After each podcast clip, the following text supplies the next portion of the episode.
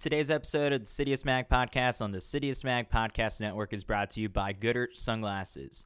It's the summertime. If you're out for a run or on the beach, you got to take care of those eyes and put some shades on. I've been rocking Goodr sunglasses all summer. I've got all my friends wearing them because they're light, they don't slip, they don't bounce, they don't fog up, and the best part about them is that they are super affordable and start at just $25 a pair. So why why break the bank for a pair of $250 sunglasses that you might lose or break? You can get like 5 pairs for half the price and then mix and match them to your outfits. My favorite part about Goodr sunglasses is the name that they assign to all the different shades. And if you go to goodr.com slash Citius, you can check out some of my favorites. I recently updated that list to include some new ones that I've been rocking. There's two pairs of their Superfly style. One of them is called Dirk's Inflation Station, and the other one is called Shaves Legs, Grows Beard. They have the origin stories behind the names on the site, so go and check them out. Goodr is generously offering our listeners nothing absolutely nothing at all because there's no discount needed when they're already the most affordable performance shades out there. Go to goodr.com slash Citius. That's G-O-O-D-R dot com slash Citius. Check out my favorites, snag a pair, tag me in your photos. Look good, run gooder, legs are feeling good, eyes are looking gooder. My guest for today's episode is Kieran Ó Lionáird. Just a while ago, I was scrolling through Instagram and a poster for what looked like a concert festival came up, but instead it was for the Not Dead Yet comeback tour. So I was curious what it was, and it was Kieran announcing his comeback to professional running. This looks like a very serious attempt because he's working with agent and coach Stephen Haas in Flagstaff, Arizona. He's working out with Edward Cheserek. So I wanted to know a little bit more about this comeback. So we jumped on a call to discuss that along with his disappointment in 2012 a series of injuries, time away from the sport, and that adjustment to the real world. And then ultimately, what is going to make this all worth it, even if there is no Olympics? So, this one goes out to all the listeners who want to rekindle that flame in training and sharpen their mindset for a comeback. So, without further ado, here is Kieran.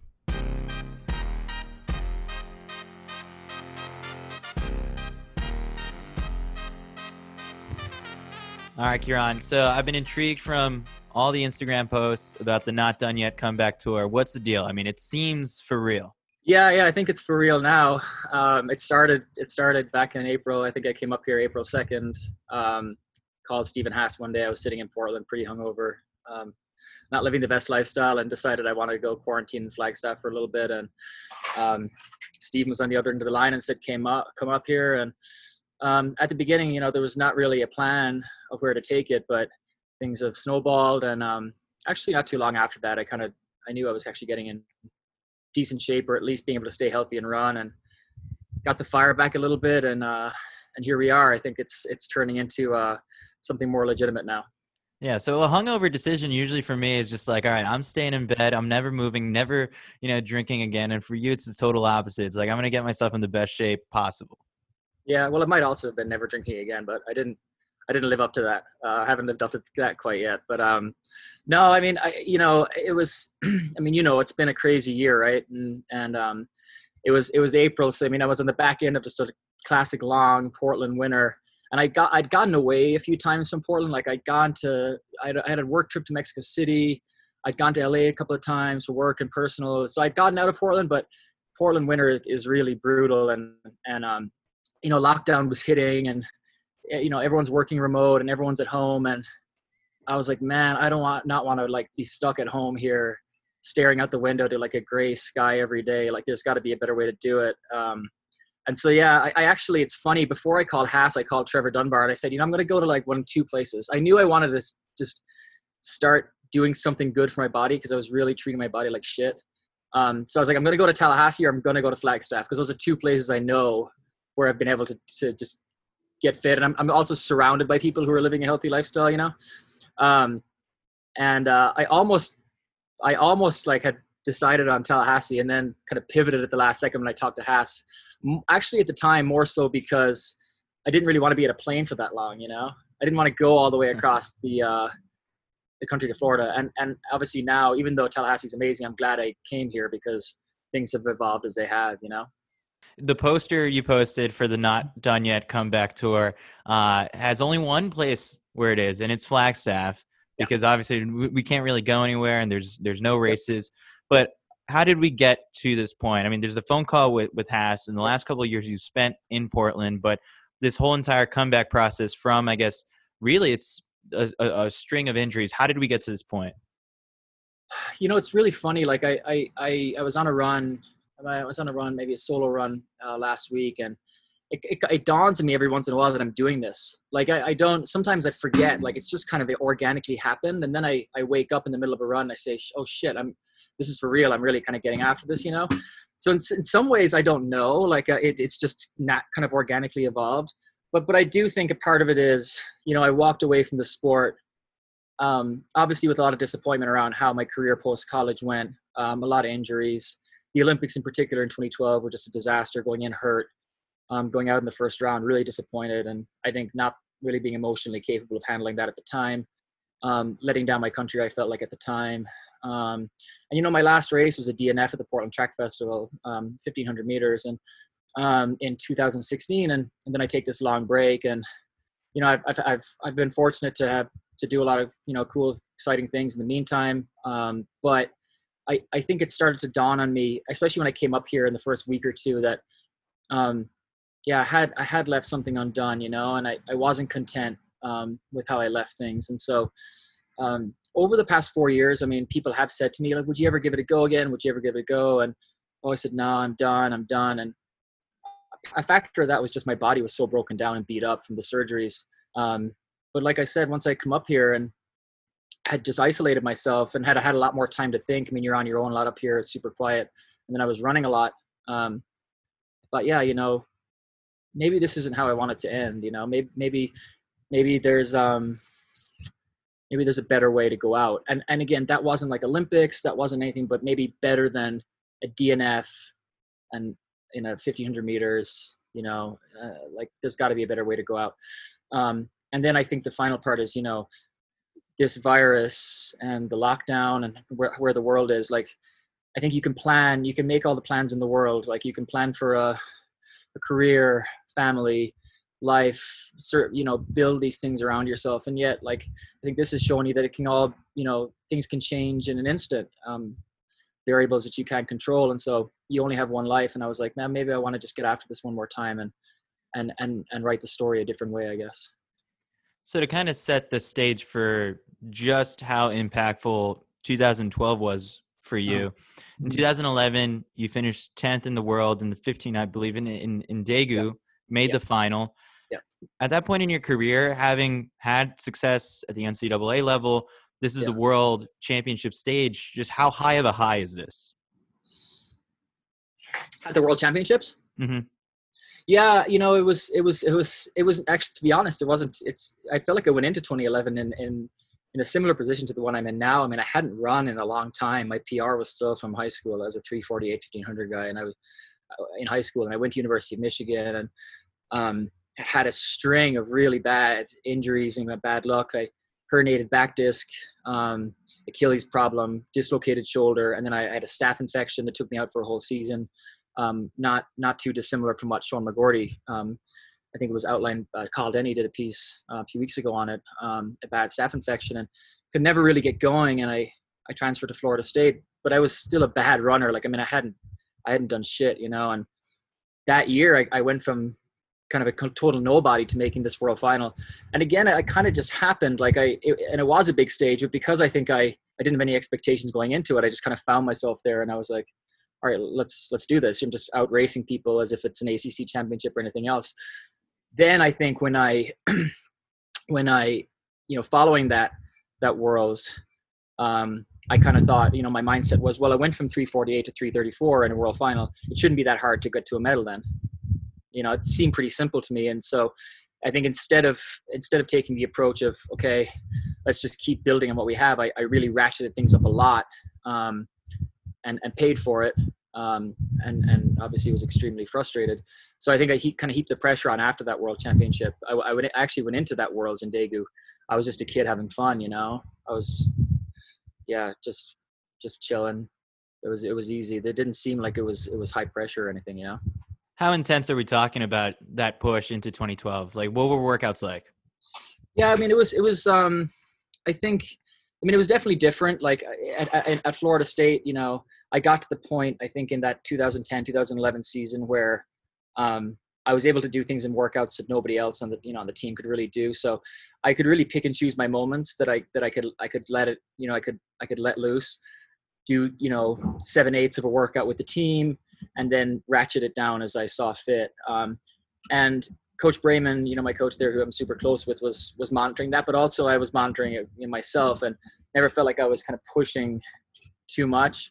And then, of course, he gets you know, I joined the Oregon Project, and it's at the time it's me, you know, Galen and Mo and and and Dathan Ritzenhein, and occasionally Matthew Centrowitz. Um, when, when he would come in, he was still in, in in Eugene, but you know, obviously that's a slightly elevated caliber of athlete that you're training with. Um, and I remember even you know that fall, like Ritz was training for the Olympic marathon trials, and you know I PR'd in in the five in a in a five six miler every time I did a tempo run. You know, like it was I was PRing every week, and then you know turning around and doing these these track workouts. Um, and I, I, think honestly, one of the things was that, that, you know that I made a mistake in is I spent too much time in spikes, you know, and and and and that was on me. That wasn't on anybody else. I think I would I would spike up a lot in workouts. Um, and then I think there was a big change in surface. Like Tallahassee was a lot of dirt roads and clay roads, which is soft but also kind of firm. Like it's not um, it's not like um, um, wood chips. And you know the Nike the Nike Trail was like a lot of wood chips, and I did all my mileage at Nike, and I think there were a lot of variables that just changed and and biomechanically, even though I'd had this one good year, I hadn't set myself up with enough foundation, I think, to handle some of the work that I was doing. Um, and then broke down, which which which was obviously frustrating because, you know, prior to getting hurt that indoor season in 2012, I was doing some things in workouts that even in 2011 when I made the world final, like uh, there's no way I could I could touch what I was doing. Um, you know, and I think even Alberto was, you know, I think pretty pretty bullish at the time on what I could do at the Olympic level. And so again, I, I felt like I've never had a chance to really showcase that, I guess, you know, the best, the best result I've had at the global championships is just, is off that, um, you know, college training environment where I'm kind of playing it low key and, and not pushing it too much.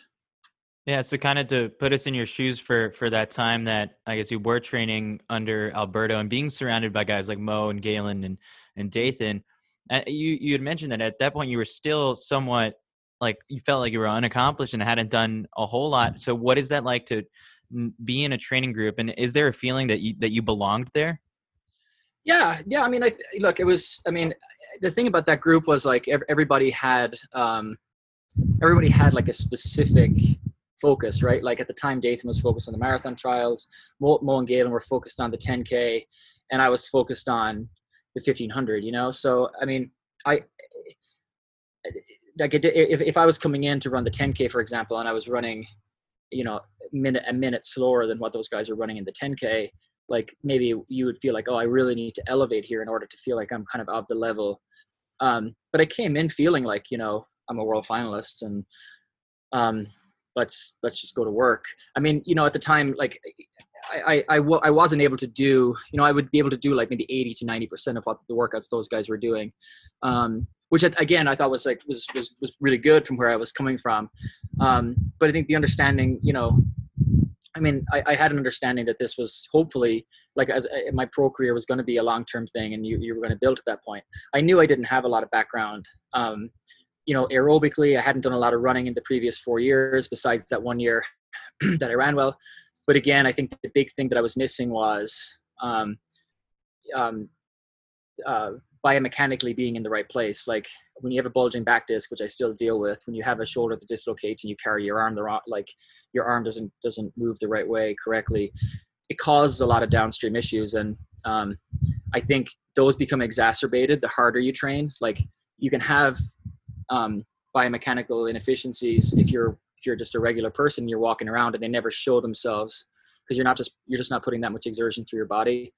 I think if you're trained the higher level you train at the more exposed your inefficiencies get and i just think i got exposed a little bit and and put myself in a cycle that really carried on for the next four years um, instead of really trying to take a step back and take a year year and a half to correct those, I was constantly trying to come back for the next season, constantly trying to come back.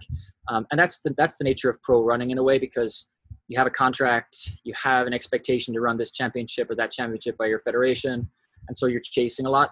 Um, and that's again probably the difference coming back now is I've had four years of a break, and actually, in, with the coronavirus, I've had a year. I had a kind of a free year to not just build back and running, but also do my hour and a half a day where I'm correcting all of these little things, which to me actually I think is more important than the running piece.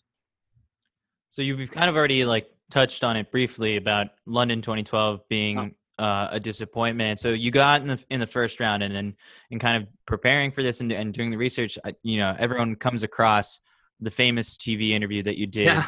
Right yeah. after. Kieran, um, lack of race action, real problem. What's your reading of that? Uh, my Achilles, everything. I'm just not cut out for right now at this level. So time to reevaluate uh, what I'm doing and uh, yeah, see where I'm gonna go. Uh, I think I don't think my body's gonna be able to handle training at this. I can I can pull off last year, but off of not really training very much, just being healthy. Can't do the training to compete at this level. So seemed to suit you early on. Did the, the pace of the race not suit towards the end? Was the kick I wasn't too much? comfortable for anything. I was not fit.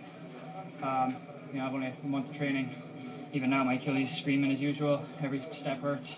Every step all year is hurt. Um, done everything I can to get ready for the race and be here at the Olympics. But to be honest, you know, said I don't enjoy the day-to-day running really, especially when I'm in pain.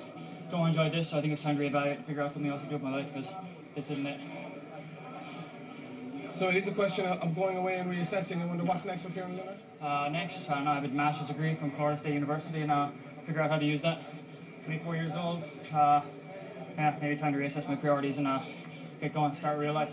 You're talking like a man who's decided that the, the track isn't the place for him anymore. I'm not sure. I mean, I mean, look, you guys can decide based off the performance. You guys don't need to talk to me. You saw what you saw out there, so make your own decisions. And uh, yeah, as I said, if I could be healthy, it's fine. But yeah, I don't see it happening. But, but what about in advance, Kieran? I mean, in the week running up, you were in good form when you were out at St Mary's. You, you, you, you sounded like you were in good form. Well, you have to be. I mean, I can't just go in. I mean, look, I mean. I'm not going to go up, you know, talk like I'm defeated before I even start. I mean, I'm a competitor, and anytime I step on the line, you know, I am going to compete, but it just sucks trying to compete on a flat tire, you know. And that's what the Achilles was. It was just that much. Yeah, I mean, it's, I haven't been able to train it all year, basically, you know, month of training. Of training doesn't cut it at the under 15 level, not to mind 80,000 people in Olympic Stadium, so. The Olympics came at the, at the worst possible time for you. I mean, look, I didn't even plan on making these Olympics. Say two years ago, I was ready to be done with the sport, and I was happy, happy out. Not somebody who's worked years and years for this. It's just something that kind of happened, and uh, you know, it's come. Time has come. Time has passed, and uh, I was on a good plan before uh, any of this running stuff ever came along. So, yeah, time to re- revisit that, and who knows, maybe some time away from the sport again, I'll rekindle my fire, get me healthy. But I can't, can't uh, think about that right now. All I want to think is get away from it as soon as possible. So, get a flight out of here tomorrow probably, and uh, go be with my friends, family, people close to me, and yeah, just get away from it. Anger, Kieran, is the overriding emotion. No, not really angry. It's just what it is. I was blown to be angry with it. I mean, I know to compete and try to make it happen. Didn't happen. I'm not going to dwell on that, you know. I said life's too short to be dwelling too much on it. I'll come back, look at this year as a whole, look at what I did, see where I could possibly go. If there is, you know, if there is a way, if I can't see myself making it, making it back healthy again, you know, as I said, I, I had a great time last year. I love competing, and I'm a competitive guy. I'll find something to compete in if it isn't running. So either way, you know, there will that side of me. I'll need to satisfy it. Whether I can get myself healthy and running will be the way to do it. In it, you said, you know, this has been the worst experience of my life. There's no positives I can take from this. You said something that like this was it was you're going to take the time now to reevaluate your life and your priorities, and said like quote like this isn't it. Yeah. Super yeah. emotionally charged yeah. when that comes up i mean like eh, do you have any regrets about that because it was heat of the moment sort of yeah i don't really have regrets about anything i mean it, it, it was what it was at the time right um, i was a product of the circumstances that surrounded me and I also like i said i mean i think i'll admit that i wasn't you know uh, emotionally or physically mature to handle the stage i was on at that, that time and and i, I own that 100% um, you know those are the words of an immature kid. I think if if the worst problem in the world, the worst the worst thing I've ever experienced is getting knocked out at an Olympic uh, uh, first round, that I've lived a pretty charmed life. I think, um, and and I have I have experienced worse things in hindsight. But you know, it's like no big deal. Uh, it, you know, if I look back now, I think those are just the words of a kid who's frustrated and um, but but it's also you know the words of someone who cares a lot about what they do. And um, you know anybody who knows me knows that I put um, 100% into into whatever it is I do. And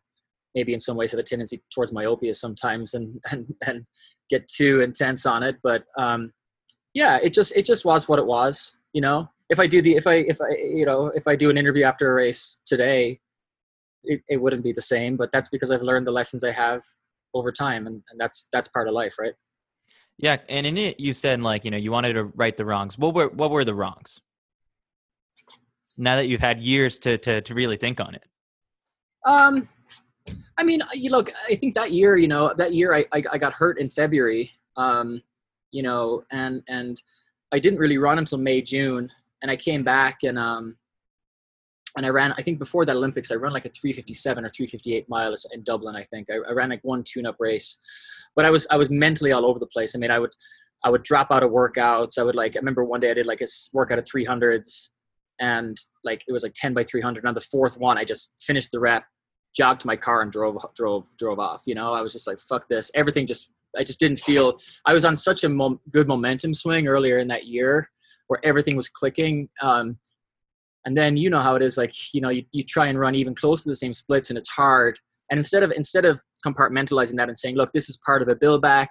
You're not going to be where you were. I was just i kind of threw my toys out of the pram quite a bit and in workouts and just didn't give myself the best chance even with the limited amount of time i had before that olympics to get the most out of myself. Um, and so yeah i think you know righting the wrongs is just taking a more um, balanced approach to um, good days and bad days in training, which everybody has, no matter what level you're at and how fit you are, and then just more, you know, slowly and consistently putting the work in and understanding that this is this is a process, um, and and and and that's the approach I'm taking now in this build back is, you know, check the little boxes all the way along. Be okay with not being where you want to be. You'll be where you want to be when the time is right. I didn't have that foresight in in 2012 and and that's again just that's that's immaturity. That's that's a kid who comes out of high school, doesn't run for four years, or you know runs runs very mediocre in college for four years, has a big breakthrough. I was a world finalist in 2011, but was I was I world finalist caliber in my mind? Had I had the experiences leading up to that to prepare me for that stage? Probably not. Um, now now I look back and I say, okay, let's take the physical talent that's I think there and um and build some of the the, the competencies around it to to get the work done in in in, the right way. Um, that's the difference between now and 2012, I think. mental health wise kind of uh, i'm i'm particularly intrigued because there's so many cases and i think like hbo uh, just did a documentary on sort of like olympic athletes in particular who really have this stress and and this pressure that they put on themselves to make Mm. it to the games and now you have the situation where you're young you have this olympian title for the rest of your life but you got this taste of this the world's biggest stage for sport what does it do for you and how do you cope with that mentally just sort of like that appetite to want to get back there four years from now even Yeah. in, in an even better stage and so mental uh, like how do you cope with that mentally Yeah, I mean, I, I remember after London, I took like a total hard reset. I went um, I went and saw PT in Ireland, Gerard Hartmann, and he did some really intensive PT on me for about two or three weeks every day. Um, and then I took like a five week break. Um, I remember I went back to Tallahassee. My girlfriend at the time was there. Some of my friends outside of running were there, and honestly, I partied a ton for like five weeks, just completely like zoned out, tuned out completely. And um, um, yeah, I, I, I came back to to Eugene um, after that Olympics and and just literally like kind of built from the ground up. I, I kind of put it out of my mind completely um, and set my sights towards that indoor season, which actually ended up go- being pretty good. I I um I PR'd in the mile that season. I ran 352 and um, I hadn't I didn't start training until maybe mid to late October. Um, and and again didn't again just had a kind of a slow and steady build up. Um, not doing anything special in workouts. Um, and and I wasn't at the time focused on on the the Olympics. I guess at that time it wasn't necessarily about the Olympics in 2016. It was more about getting back on the ladder again um, and putting some good performances out there. Um, yeah, and just building some consistency again. So I, I instead of post Olympics in 2012, looking to 2016, I more so put my eyes on the the next indoor season, which was European indoors, and um, yeah, I just started doing the work towards that, um, which which went pretty well. But again, that was that was um, that was you know less than six months after the Olympics. I came back and I ran pretty well, but I got hurt after that season again because again I hadn't I hadn't taken a step back to maybe correct some of the things that had led to the injuries in 2012. So the Achilles popped up again, and and and you know the cycle of injury continued after that. So um, learned some lessons, but not enough. I think you know. Yeah, because so it was a European indoor bronze medal in the 3K. What does that do for your confidence going into the outdoor season? But had you have managed to stay healthy? Yeah, I think I think I think at that point I was I felt like I was back. You know, I mean I, would run 352 with really up and down splits. I think we went out in 154. You know, we ran a 61 third quarter and then closed. I mean, I think that day it was me, Lopez Lomong, and Centro were kind of right right there at 351, 352, and I think you know, at the Armory. I think you, you, you put us in our fitness that day on a, on a, on a evenly paced race at BU. And I think we're, we're all threatening 350 in that race. And so I think that that was, that was good. You know, that was like, okay, Kieran, you're, you're back in business here. Um, and again, like if I fast forward to, to when I get my last surgery and we discovered what was eventually wrong with my Achilles, we can then go back and look at all of the times where I started to feel it, feel it again and understand why at the time I was just kept getting frustrated that again after that after that indoor season, you know, after that European indoors when I medaled and I ran that 352 mile and had been in spikes again for a while, my Achilles hurt again. And my confidence got shot pretty quick then because I'm like, fuck, here I am again now. And then, you know, okay, now we got to go through this all over again. And I missed the outdoor season, got the first surgery, didn't didn't work. Um, tried to come back again in 2014, ran okay, hurt again, and then go to 2015 and finally get this surgery that I think that we we diagnosed this very very specific and odd problem with with with my tendon. That that diagnosis now retrospectively allows me to make sense of a lot of what was going on in my head around the Achilles because at the time I would keep telling Coach Roland like, "Hey, my Achilles hurts, my Achilles hurts," and eventually he got sick of it, right? Because he's like, "Look, we've done everything we can. Like we've gone we've gone surgery. We you know what what like we're re, we're rehabbing every day. At some point you just got to get on with it. And i was i was so frustrated because i was like fuck i just can't do like this my body doesn't feel right you know? And of course we learned down the road that it is this thing um, this accessory soleus injury. So yeah at the time it was really tough because you think you're going crazy. Like you think you're you know your doctors are telling you we've done the surgery. You should be pain free you're not pain free you're wondering like is it psychosomatic? Is it is this in my head now? Um, am i just not able to tolerate pain? Like I, I used to think like man like imagine if it was somebody else's brain in my body like would they think this is pain or is it just me thinking it? You start to question everything about what you're doing and whether you're sane you know? Um, now i look back and i say okay yeah there was this this very specific thing that was wrong. Um, and and it explains a lot i guess. So was it missed by the doctors, or was it just sort of like something yeah. that just flew under the radar? Yeah, so it ended up being um, so so when I got when I got my surgery and I got my first surgery in Sweden in 2013, and it was by a doctor named Hakan Alfredson, who's one of the foremost authorities on Achilles. I got it in like some obscure small town, Umeå, I think, in the in the north of Sweden, and um, he basically just scraped the tendon down, took out the plantaris tendon because he said, you know, for the type of pain I'm having, this is the most common reason. He can see the plantaris tendon, which runs parallel to the Achilles, is causing some friction there. Take it out, scrape down the Achilles, do this rehab, do your eccentrics, all good. Um,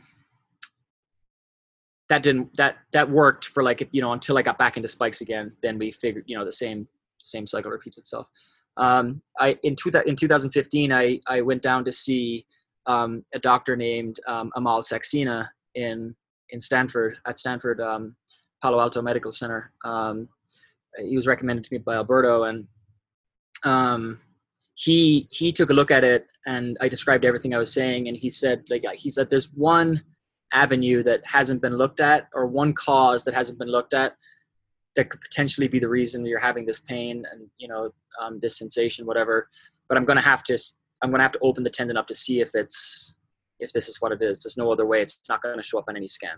So I'm going to have to put you under We're going to open you up and we're going to see. I said, all right, let's do it.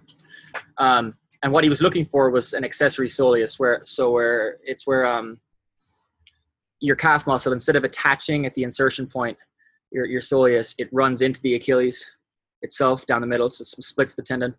And obviously, um, I'm I'm not a doctor, but how I explain it to myself in layman's terms is like a muscle and tendon obviously have different consistency, and so they they move differently, and there's tension. So these muscles inside the tendon um, causing all this friction, causing all this irritation. But when you look at this tendon on a scan, because the muscle is hidden in there, all you see is like a thicker Achilles, right? So the so he basically had to open up the Achilles in order to see if this calf muscle ran in there. Turns out it did. Slice the tendon, pull the calf out, cut the calf, reattach the calf where it's supposed to be. That's how I understand it. Someone else can maybe have a better explanation. But that was a pretty invasive surgery. So I woke up and he's like, Yep, that's what it was. Cool. My Achilles has never hurt again after that surgery. The issue was I got that surgery in July of 2015. The goal is then to make the Olympics in 2016. But by this point, I've had two surgeries on that side, and my calf is atrophied, and this side is noticeably weaker than the left. And so going into 2016, the, the big issue that honestly caused me to step away was not necessarily pain. It was just the fact that I couldn't get my right, my left leg strong enough to be able to function correctly. Um, the pain itself had been eradicated. And so 2016 was just a question. Of, it was just a question of time. I just didn't have enough time to get back from that surgery for 2016, um, and grew really frustrated when like in races, my right leg would go lactic at 800 because it was doing all the work. Um, this one just hadn't built up the strength. And I think also I was really nervous stepping on it because I'd spent so much time in crutches. Um, it just wasn't enough time to come back. And that's when I say, okay, at that point, I, I made the decision, like, I don't know if I want to do four more years. I was 28 years old, you know? Um, but yeah, that, that, that was the cycle. And, and so when you, when you see, when you, when you learn that it's this really specific thing, and I think like a very, very small percentage of the population have this accessory, accessory soleus. And the majority of the time it goes unnoticed because again, people aren't putting the stress through their body that I would be putting in as an elite runner. Um, so, um, yeah, yeah. It, it, it, now I look back and it answers a lot of questions. Like it says, "Oh, I'm not, I wasn't crazy. I wasn't in a case like I wasn't just not being tough. Like there was this this issue, um, and and again, it probably took me until honestly 2018 before I felt walking even walking around that both legs had kind of symmetry again. It just took a long time to come back from that surgery. You know. Wow. So 16. Uh, at what point did you officially sort of make that decision to to walk away? Was it Portland Track Festival and then calling it?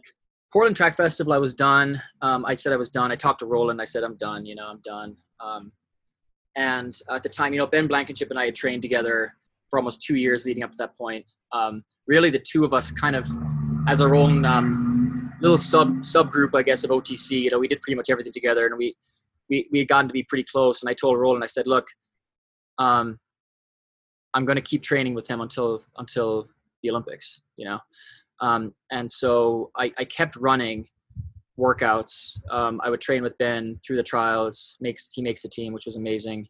Um, then I, I do some of the specific workouts with him. You know, I, I jump in and out, and I work out with Francine too. So I, I want, you know, I was I was very grateful to, to Coach Rowe and and to OTC and the patients that that they had had with me through the kind of three four year period of injury. Um, and I wanted I wanted Ben to see success, the Olympics, and do what I could. So um, I felt like that was the least I could do. Um, but yeah, P- Portland Track Festival was was was the final race, and then I think I think Ben's final workout before he went to Rio was when I kind of said, "Yeah, this is no more for Ciarán. It's time to time to time to grab a beer and relax for a bit." I remember Ben Blankenship's kind of like uh, rise, I would say, to that the upper echelon of US 1500 meter running mm-hmm. happened, you know, 15, 16, 17, yep. and, and he still got it. Um, for you to have like that front row seat to all of those workouts, what was, would you say was the gnarliest one that you left you wowed of, of, of something that he did in that build up? Wow. Um, well, I remember actually the first the first camp that he and I kind of went on together, um, so kind of solo. We went up to Flagstaff in in in in, in winter of 2014 and and this is before this is before my um, I got my surgery in 2015 and before I, I I had gotten a lot of pain back and we were both humming pretty good that training camp and um God I'm trying to think back to some specific workouts. We just hit that camp really hard. I mean we ran we were running you know 100 mile weeks 90 to 100 mile weeks the you know it's ice and snow and flag. Um, we were doing some good long tempos on Lake Mary and then we were hitting that indoor track um, I think the the dome and I think did something like you know 20 by a quarter starting at 62 63 and cutting down to 58 off a minute which at altitude is pretty good. Yeah. Um, yeah i mean we were we were going and i think i think ben had had um, you know ben had had some injury problems with his hip um, you know in 2013 i think and then in 2014 had a toe thing and missed the outdoor season. So he he came into that camp kind of i think ready to kind of take a step um, and and and I think that was kind of the beginning of his kind of ascension. I mean, he kind of just said, "Okay, I'm I'm I'm going to really go for this," and and then I think we both had committed to kind of training really hard. And I think just with where things were, like with my body was, I just it broke it broke me down and it kind of built him up. Um, which I mean, like I said, it, it is what it is. Um, and I, again, he's one of the hardest workers I, I know. So, um, you know, I was so so pumped for him to make that um, Olympic team in 16 after after um, after 2015 when he came fourth. There was one workout before Rio he did. I, I, am trying to remember the specifics of it. I think it was three by 1200, where you have to you have to run um, a hundred basically at almost max speed and a hundred float. Okay. And basically, like you go completely lactic in it. And I think in the first one he he run like you know was out. You're out because you're out because you're you know you're sprinting and floating. So you're out in like 54, 55.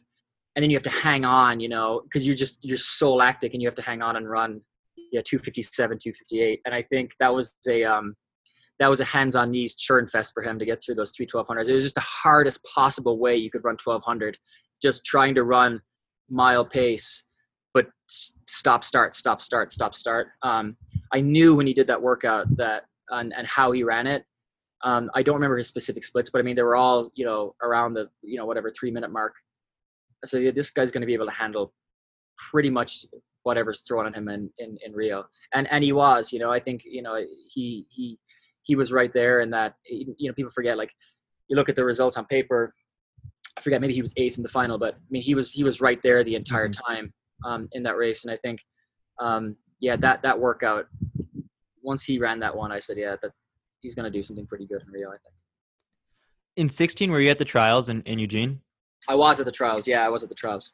Because I find that always interesting to uh, when there's international athletes, pros who are in town for the trials, and you know, common people and fans are out and about, and they kind of just assume, not really knowing just how the selection system works in other countries, as they see a Canadian athlete or they see an Irish athlete, they're like, oh, I guess like if you were on the team in 2012, it's like you'll probably be going uh, again to, to Rio. Did you have any sort of those weird interactions where it was sort of like, oh, it's like how's how's your training going for, for Rio? Or at that point were you were you already sort of like openly done? Yeah, I was openly done. I mean, I think um, you know, I uh, I can't remember. I mean, I'd like to think I stayed out of the bars, but I probably didn't. Um, no, I think people knew. I mean, people, especially in Eugene, knew like that I was that I was that I was that I was done. Um, I kept somewhat of a low profile, I think, when I was in the stadium. I mean, I wasn't like I didn't have a lot of people come up to me, and I mean, at the time, I hadn't run anything in a couple years, so it wasn't as if like wasn't as if I was this huge big name or anything, you know. Um, but I, I mean, I love the Olympic trials. Like I, I just tell people, like I, I, I went to my first Olympic trials in 2012. Um, you know, I was trading in Eugene prior to the Olympics, and like was just blown away. I'm like, I tell people like the Olympics doesn't hold a candle to the Olympic trials in terms of the excitement. I think it's like the greatest track meet in the world. Um, that and the NCAA track championships are the greatest track meets in the world, and then the Olympics maybe. Um, yeah, it's just the t- the tension is so high, you know. Because if I think you know the Olympics is a bit of a party, and that's one of the reasons I almost don't like it in some ways. Is everyone's kind of happy to be there a little bit, because you know it's just kind of a big festival. Whereas the trials, it's like if you're fourth, you are a universe away, you know. Even though from from from third, even though you may only be in the 1500 a tenth of a second away and it's just brutal you know um what makes it even more heartbreaking is that fourth place finisher probably has like a time and, and, and like a personal best enough to be a world finalist or like oh, yeah of course finalist. of course and i mean that's you know the you know the one thing that makes a comeback like this a little bit easier for someone like me and i'm i'm i'm i won't you know i won't shy away from admitting that if i'm a us athlete it's a very different proposition for me to try and make a comeback to make tokyo from four years off. Mm-hmm. you got to run a time and you got to beat some really really good athletes. In ireland there's some good runners in the 1500 right now but i don't imagine more than three including me are going to get the 1500 meter time. So it becomes very simple. It becomes all right can you get yourself in the fit enough shape to run back to back 57 second laps?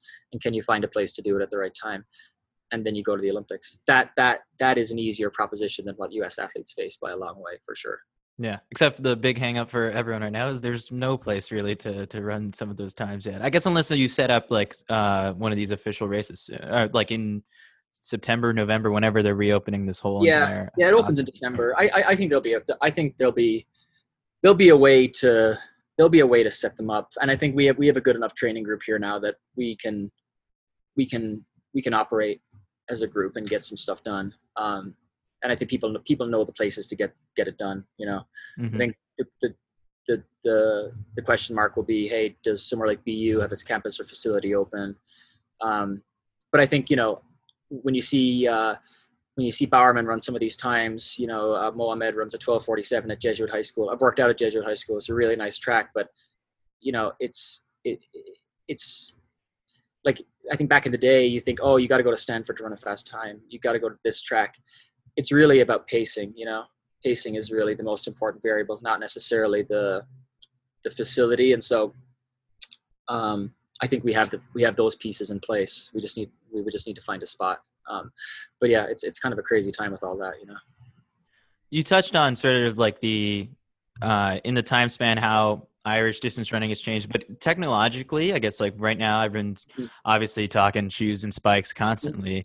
Uh, for you, kind of i i- very curiously, uh, these these new spikes, is there something in particular that you have to look for or adjust because of your your injury with the with the Achilles, or are you just good to put on whatever everyone's wearing? No, it- it actually works out really well. Actually, for me I, and for my Achilles, I, these spikes, even though they are um, they're super fast, they're also quite protected. You know, um, the, the Dragonfly, which um, Mohamed and, and Lopez wore um, in in the in the 5K, is is I actually wore it the other day in a workout and felt like I had more cushioning underneath me than I did in the spike flats. We have these spike flats you work out in, which is essentially a racing flat with a um, a um, a spike plate on the forefoot. Um, I felt like I had actually more cushion because you have like a you know a pretty decent chunk of of Zoom X foam um, underneath you, and so I, for me it's actually been quite good. Um, I haven't I haven't worn I, I've worn the uh, the uh, the victory with the with the with the bubble um, in in some strides, but I haven't I haven't done it in a workout yet. Um, my kind of philosophy is go with the least aggressive option until you feel like you really unless you feel like you really need the more aggressive option and play it safe um, i'll still play around with that um, as i as i kind of run through training workouts and build ups um, but as of right now yeah it actually it actually feels like these spikes are are are, pretty protective um, as well as being fast um, which obviously helps someone like me So I don't want to gloss over, you know, the period away from the sport. You told the Irish Examiner that you treated your body to Mhm. death, and I don't know what that means beyond seeing, you know, a couple photos of you at Burning Man. But what exactly did you mean by that? saw that quote as well. I, I don't know if those are the words I used. I don't even I don't know what that phrase means. Treated my body to death. I mean, I, I had a good time for sure. I mean, I had I I, I, I have I've been known to to enjoy a good time. Um, um, I won't incriminate myself too much, but yeah, I mean, I've I've you know I, I- I got away from the sport, um, and and I think in a positive sense, I.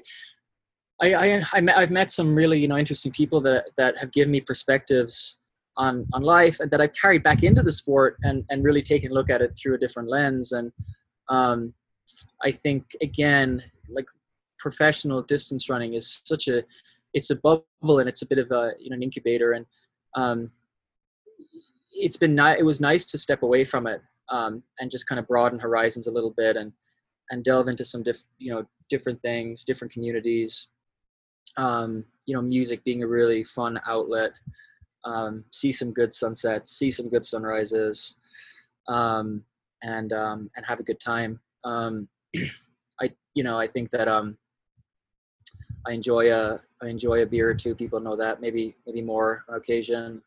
Um, and yeah, I like to have a good time. But I, I think I come back to the sport now, knowing that balance is a pretty important part of part of of uh, of longevity. I think mental longevity. So like if if I'm looking to make Tokyo next year, it's not just about being a being a monk for eight straight months. I think you could, someone like me, I can handle that for a couple weeks, and then I go stir crazy. So, you know, for example, I've been building training blocks here where I do five, six weeks at a time. And then I go hang out with, you know, um, you know, a group of friends that I'm really close with that I go to Burning Man with every year, and they don't know me as a runner at all. You know, we we have a good time, and then um, then I'm then I'm refocused. Then I want to get back to training again. You know, I'm like, okay, shit, like my body needs to get back to training. Um, so yeah, without incriminating myself too much, yeah, I, I, I had I, I've had a good time, and um, that's great. But at the same time, you know, you're left still wanting to to um, I don't know,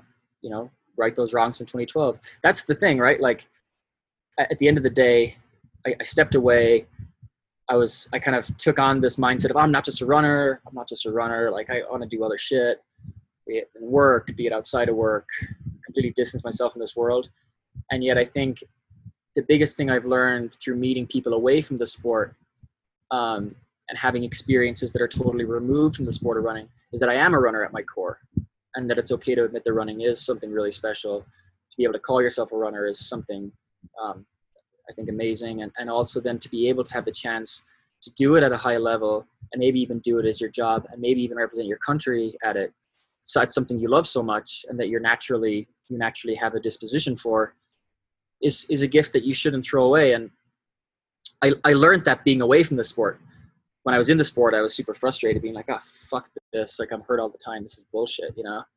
Um, the time where I quote unquote treated my body to death, any epiphanies that I might have had have pulled me back into the sport again. Um, and now I can look at it and say, yeah, like I am a runner at my core, and and and and, uh, and that's pretty cool.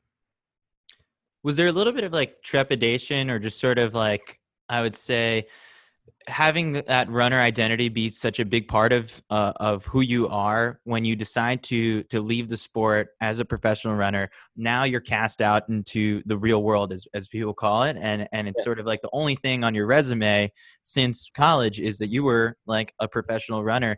How did you have to kind of like present yourself in order to to to get that job? Uh, you you had i guess like the the fortunate luck of of landing at, at nike but was there any moment where you're just like well what what else did, have I done so far to to warrant a desk job or something? Yeah, yeah. I mean, that's I mean that's a big you know I think all a lot of athletes face this, and I think it's it's something that athletes should really. Um, I think athletes should talk about more as a community and rally around each other in is it the difficulty of leaving the sport and figuring out what's next you know i i, I did a lot um, I, I did a, I did some work with the, the footwear teams at, at, at, Nike when I was an athlete, especially when I was injured. I spent some time like interning there and um, showed kind of pretty early on that this is something that I wanted to do post running. Like I, I when I fit, when I first joined Alberto, I was still finishing my degree at Florida State. So, you know, uh, to uh, an, an, option aside from from doing online classes was to find an internship, and I got an internship um, with the footwear team at Nike, which kickstarted kind of um, just a interest for me and passion for, for, for, for sneakers and shoes and led to kind of me transitioning into working in Jordan, kicking off this Jordan running thing um, there after, after, uh, after I was done, which was, which was kind of a cool, it was a cool balance because it was, it was running, but it was through a different lens and I was solving, you know, I was doing, pro, you know, solving um, problems for, for a different type of runner, football, basketball, baseball guy who's conditioning, um, you know, through running product um, still kept it you know it wasn't necessarily part of my part of my role but I, I did a few you know fun bits and pieces did did a, you know did a spike with Centro in a uniform for 2018 pre so stayed kind of touched in with the sport enough. Um, that was a nice little balance. But yeah i mean like i said i think you mentioned like kind of the, being fortunate to land at nike. I think that that also in itself took um, initiative and it took um, some legwork. And like i think to any athlete that's sitting or you know sitting professional runner that's probably looking towards the end of their career and is stressing about it, you know, there's always ways I think you can you can you can do little bits and pieces to show that you're this works, you know, as well as as as, as your body, and that you you have some chops for for different things. And I just encourage people to always, um, you know, most athletes have the time. Um, find an interest, find a, a project, find something that you can point to and say, yeah, you know, I was a professional runner, but I also did this. Um, and then just don't also discount the fact that you know even though professional running people can see it all oh, you're just running in circles for a living. It does take a lot of you know take a lot of skill. You know it does require a lot of mental mental strengths that i think can be applied to the workplace. Um, i think um, you know discipline um, i think you can be leadership mentorship qualities if you're on a college track team for example. Um, you know dedication passion you know these are all these are all things that can be utilized it's obviously easier at a company like Nike that's grounded and rooted in, in the sport of running. Um, running is in its DNA. But like I said, I think there are um, there are ways you can highlight the positives of running as it as it as it lends itself towards other roles. So you were able to still keep some degree of running as part of uh, your job, but to kind of put it like simply, like how out of shape did you get in the span of time? Like, are we talking Pat Jeffers out of shape, who's someone I want to have on the podcast soon because he's he's. I mean, Jeffers was fitter than me up until about two weeks ago, so not Jack Jeffers out of shape. Um, he's been killing it lately. No, yeah. I mean, I remember um, um, the, a good buddy of mine, Brandon Workman. Um, he was a, he was a footwear developer at Nike, um, and um, someone I really looked up to just as a as, as kind of a mentor in that in that space, and we became really good friends. Um, while I was while I was while I was running as an athlete and and, and he was working there. He's a little, little older than me, and um, he when I retired, um, you know, there was um a group of us would drink some beers after work on a Friday. He was a huge Washington State football fan. This is kind of a long-winded story, but I'll show you how out of shape I am. I was. Um, and uh, I'm a huge college football fan. I, I, I I'm a huge Florida State fan, but I, I love college football, and I love going to these small college football towns and kind of experiencing the culture and seeing just the the rah rah and the you know it, it is kind of a showcase of Americana that you have these such disparate cultures that come together for this one thing. Um, and uh, it's Friday night. It's Friday evening. It's like 6 p.m. And Oregon is playing Washington State the next day, and Pullman next evening. Um, at the time, Washington State they, they were both at pretty good records. I think it was going to be a nationally televised game. And um, after a few beers, we're like, "Fuck it, let's just go to Pullman. Let's go to Pullman tomorrow." You know. All right, let's do it. So we leave at like 6 a.m. Um, to Pullman, and we we get there, tailgate, um, have a good time, sneak a few whiskeys in, in, in, in, in, into the stadium, having a good time. Washington State beats Oregon, which is great. I'm talking all the shit to the Oregon fans. Super fun. Have a few beers afterwards, and the next day he's like, "Oh, let's go for a run." I'm like, "All right, fuck it, let's do it." All right, sure. And I don't at this point. I'm not running much. Day 2017, and so we're at this game um, we finished we finished this football game, and the next day we're gonna go for a run. Um, and he's we got this cool run spot out in the Palouse. It's gonna be cool.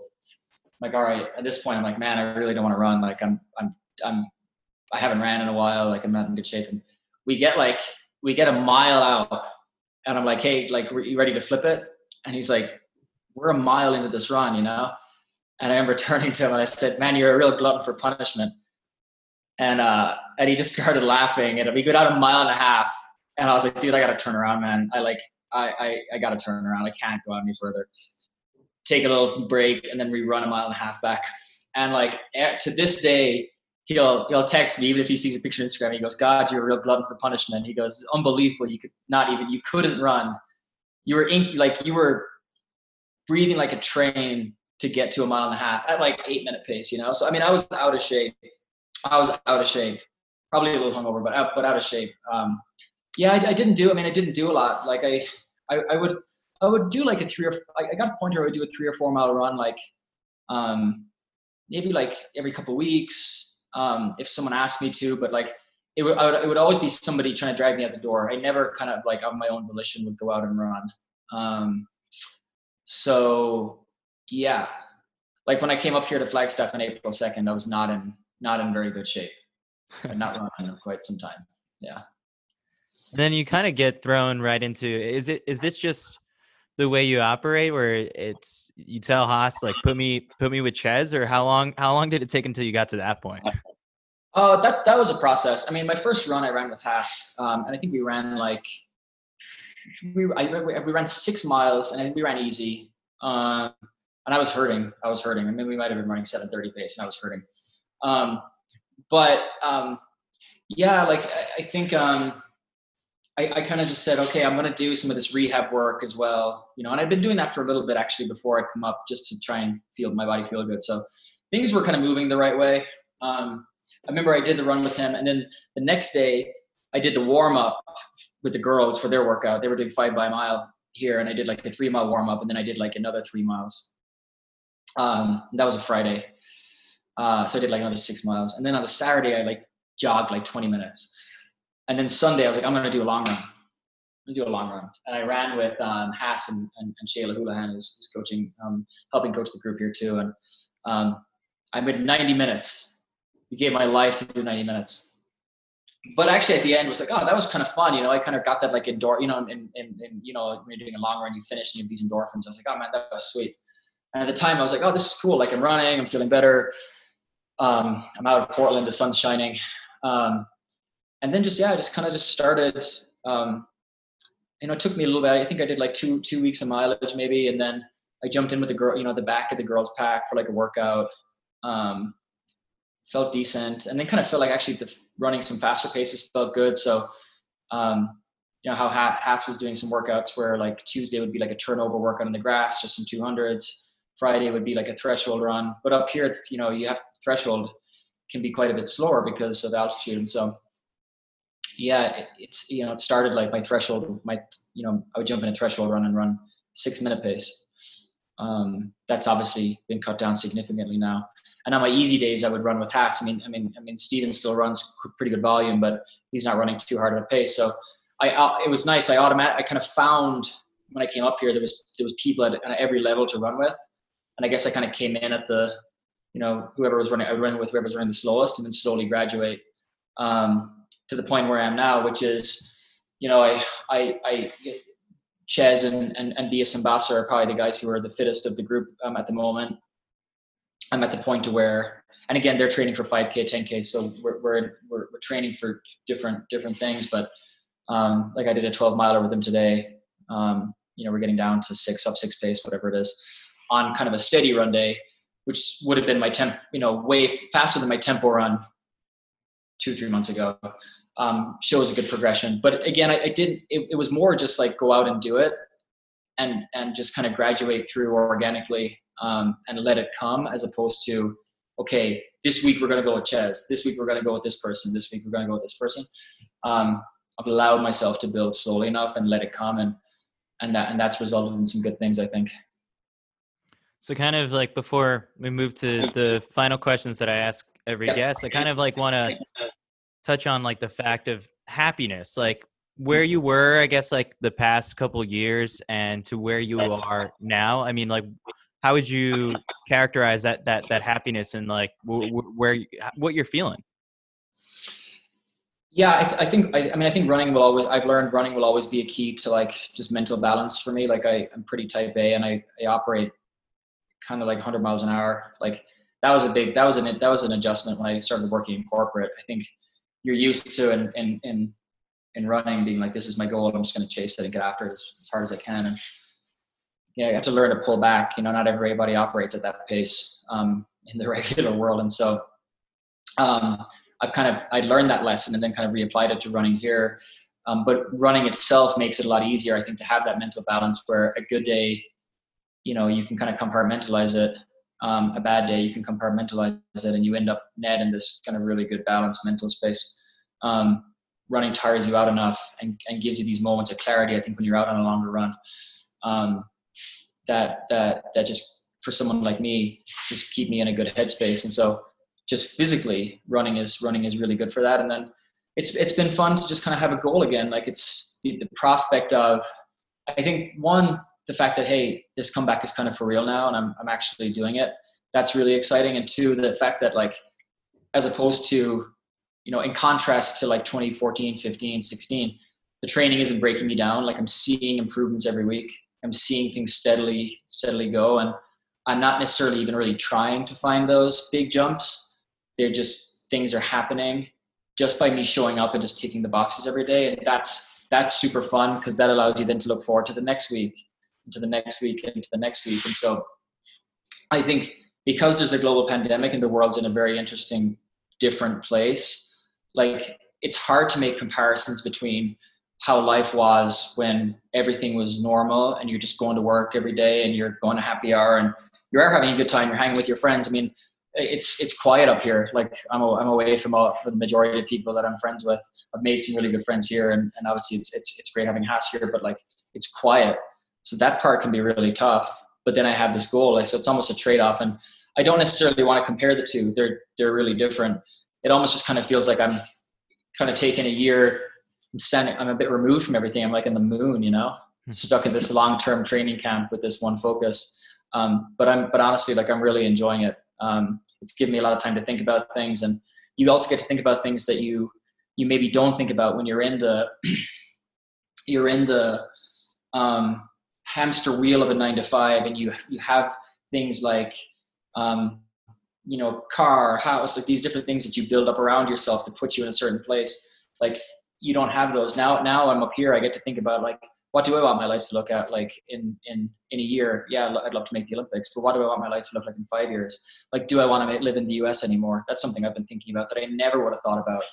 I think if I was just you know um, on the regular routine and regular schedule, um, again, I think the way things are politically, that's also maybe you think about it. But but you just have time to reevaluate a lot of things, and that's that's been fun. You know, that's been a good reset get to take a step back and take a look at yourself. And again, I think anybody who's in this pandemic and has more time in their hands can take advantage of that opportunity to say, "Oh, am I happy with things? Am I am I good with how my life is? Am I good at the person I am?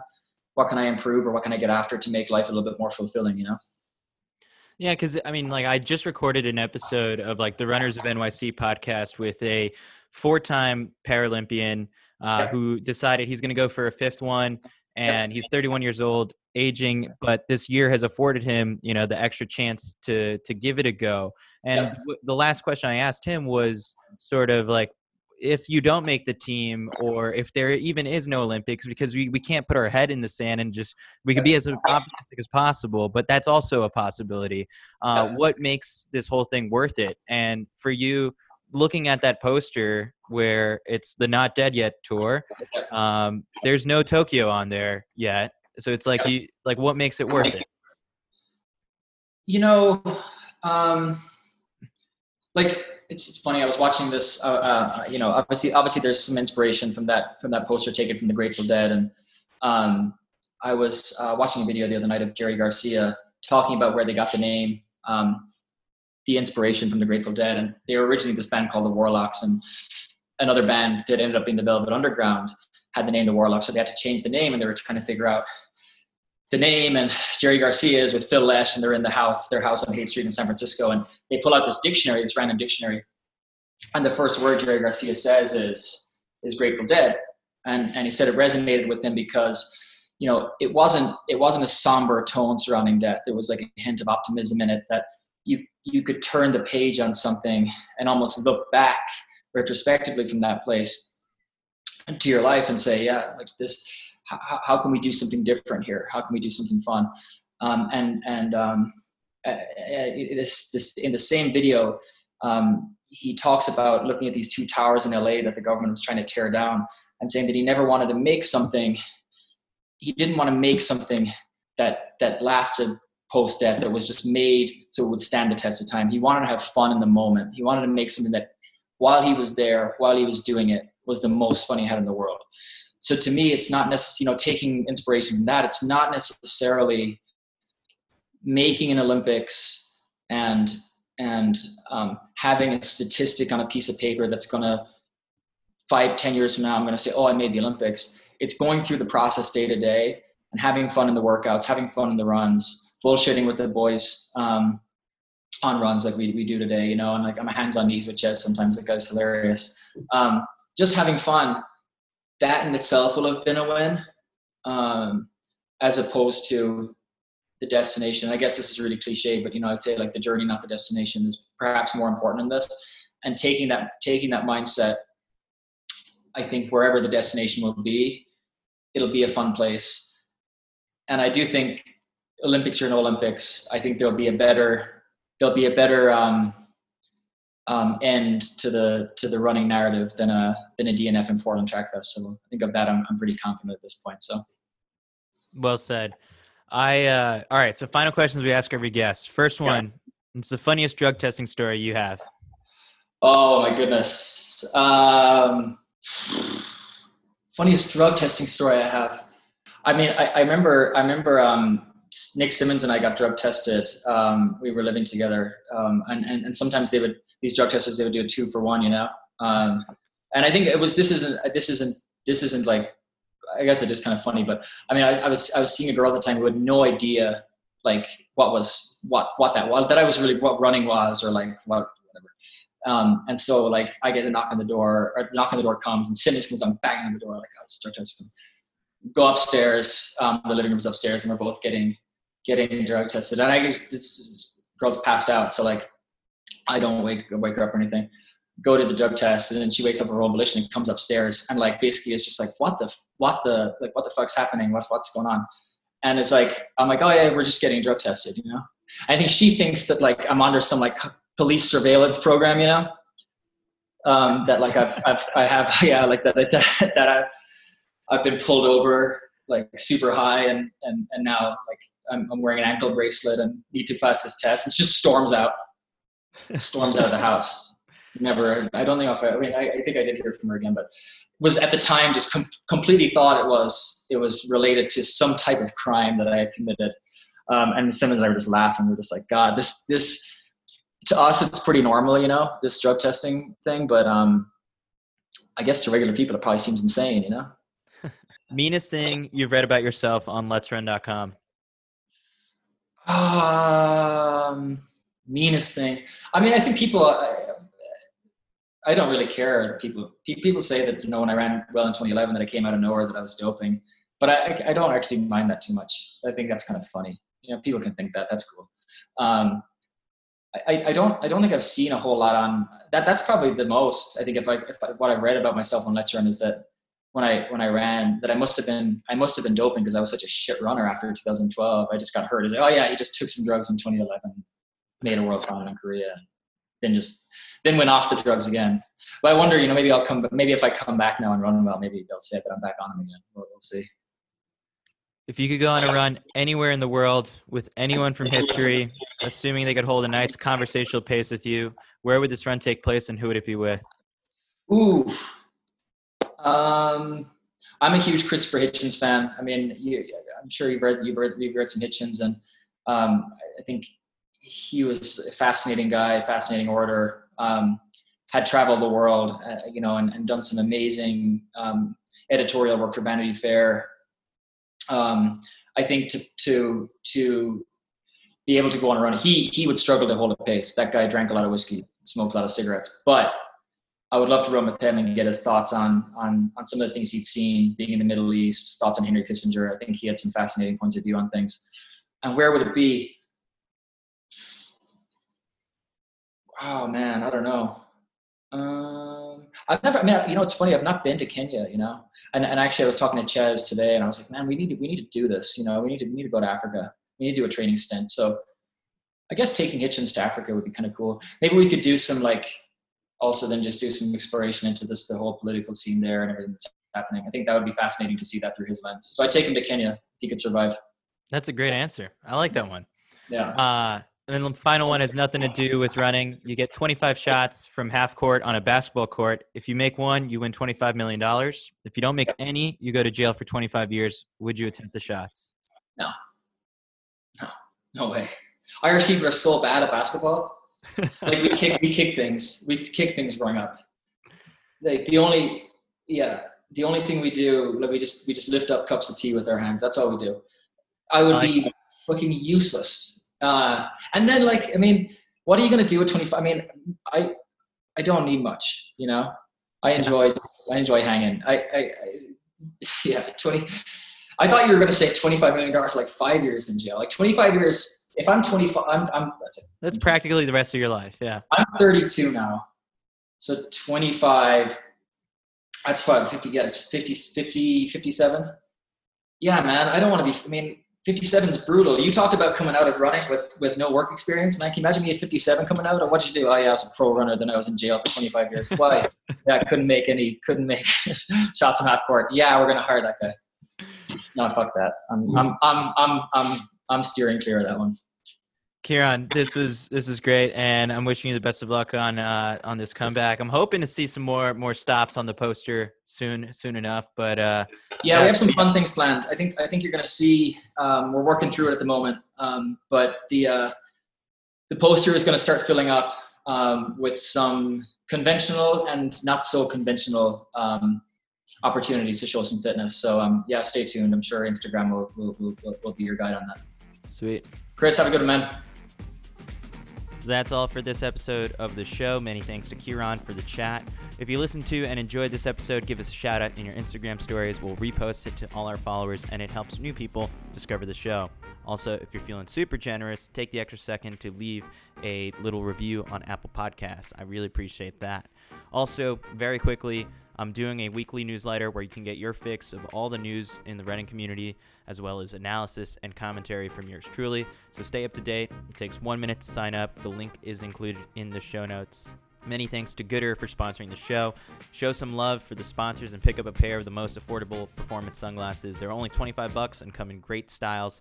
All you have to do is visit goodr.com slash Citius. That's G-O-O-D-R dot com slash Citius to see some of my favorite lenses and styles. I've been your host, Chris Chavez, wishing you some happy and healthy running. Legs are feeling good. Keep those eyes looking gooder.